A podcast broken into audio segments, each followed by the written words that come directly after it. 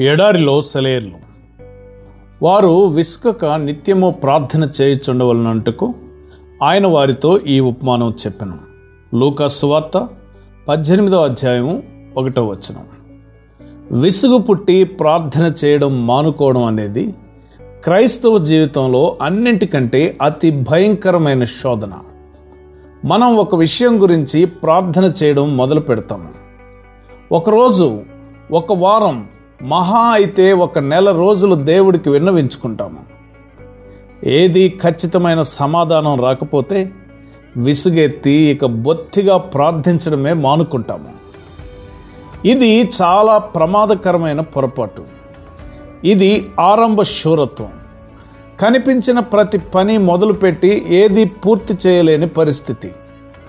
ఇది జీవితం నాశనం కావడానికి హేతువు.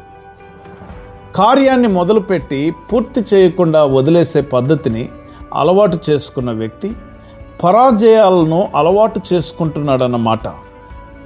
ఒక ప్రయోజనం కోసం ప్రార్థించడం మొదలుపెట్టి సరైన జవాబు దొరికేదాకా ప్రార్థించని ప్రతి వ్యక్తి ఇదే అలవాటు పడుతున్నాడు.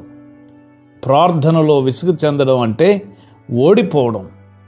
ఈ ఓటమి ప్రార్థన అంటే ఆసక్తి విశ్వాసం లేకుండా చేస్తుంది. జయ జీవితానికి ఇది ప్రక్కలో బల్లెం లాంటిది. అయితే కొందరు అడుగుతారు ఎంతకాలం ప్రార్థన చేయాలి?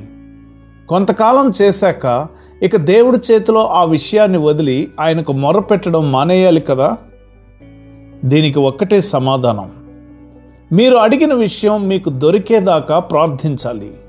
లేక అది దొరుకుతుంది అన్న నిశ్చయత మీ హృదయంలో కలిగేదాకా ప్రార్థించాలి. మనం దేవుని సన్నిధిలో గోజాడడాన్ని ఈ రెంటిలో ఏదో ఒకటి జరిగేదాకా ఆపకూడదు.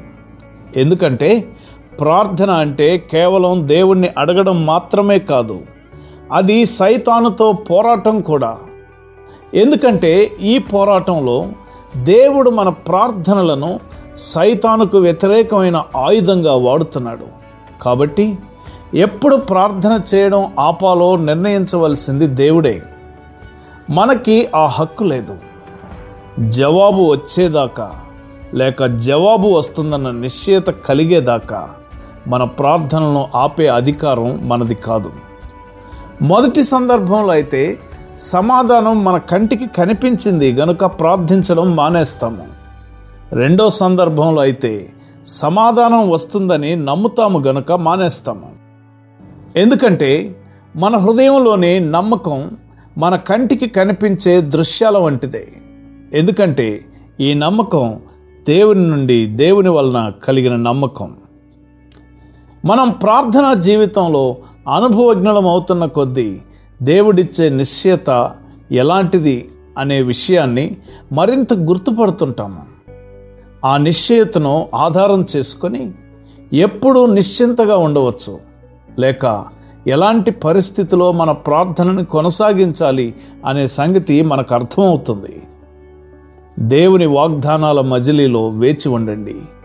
దేవుడొచ్చి మిమ్మల్ని అక్కడ కలుస్తాడు. తన వాగ్దానాల బాట మీదుగానే నడిచి వస్తాడు ఆయన. కనుక విసుగక నిత్యము ప్రార్థించే కృప పరిశుద్ధాత్మదేవుడు నీకు అనుగ్రహించునుగాక. ఆమెన్.